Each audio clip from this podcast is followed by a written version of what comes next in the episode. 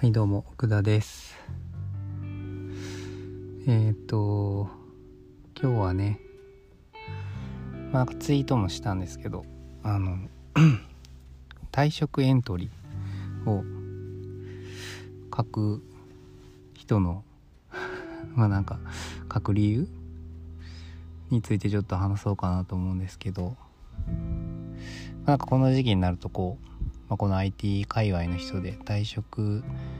しましたみたいなね記事を書く人が、まあ、結構いらっしゃるなと思ってて まあそれ自体別になんか、まあ、あんまり何も思わないんですけどうん。なんかそれをまあ読んでて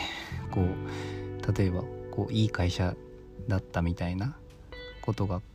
書かれてたとしてもうーん。でもやめるんですよねみたいな。もやめるんですよねっていうふうに最後にはなんかこう 思っちゃうというか感じるなあと思って。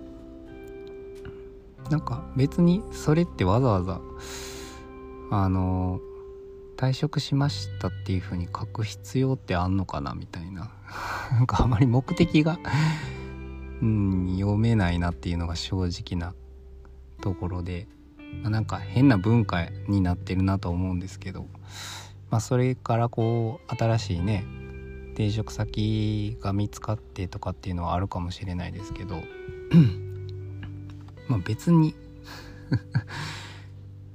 その目的でやるのであれば別に退職しましたである必要はないんじゃないのっていう。ってやっぱり元いた会社のイメージも、まあ、あんまり良くないですよね正直ね。なんか人が辞めるっていうのは会社にとっては結構まああのポジティブな話ではないのかなっていうふうに思うんで、まあ、なんかやっぱ辞めるには理由がまあそのステップアップだとしてもなんか理由があるはずなんでそれをこううん発信する必要って何なのって僕はね、まあ、人によっては違うかもしれないですけど僕はなんとなく思うんですよね。がまあもちろん読んでてこうあこの会社ってこんな感じなんやっていうのを知れるのはいいのかもしれないですけどでもそれも結局その人のなんか見てる視点でしかなくて別になんか本当は全然違うのにその人の捉え方でしかないだから僕らもそのフィルターがかかったものしか見れないしなんか これって意味あんのっていう風に僕は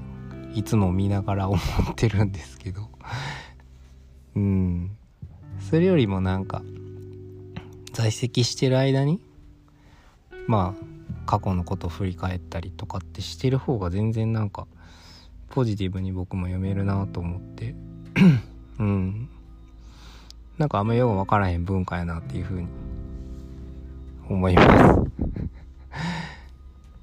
まあ皆さんどう思われるのかちょっと分からないですけどね。うん。僕はなんかそれを書いてる人をなんか採用したいなっていうふうに思えないですね。うん。だってどうせ辞めるんでしょっていう。でまた退職エントリー書くんでしょみたいな。風にね捉えられてしまってもまあしゃあないんちゃうかなっていうふうに思うんで。うん。まあ、あとなんかこう欲しいものリストを載せてみたりとか。いや何がしたいのかなっていう。うん。ちょっとよく僕には理解できない世界やなと。まあ思います。うん。なんかそれはセルフブランディングとしてはあまりいい効果は見込めないんじゃないかなっていうふうに思うので。はい。まあそんな感じですかね。それではバイバーイ。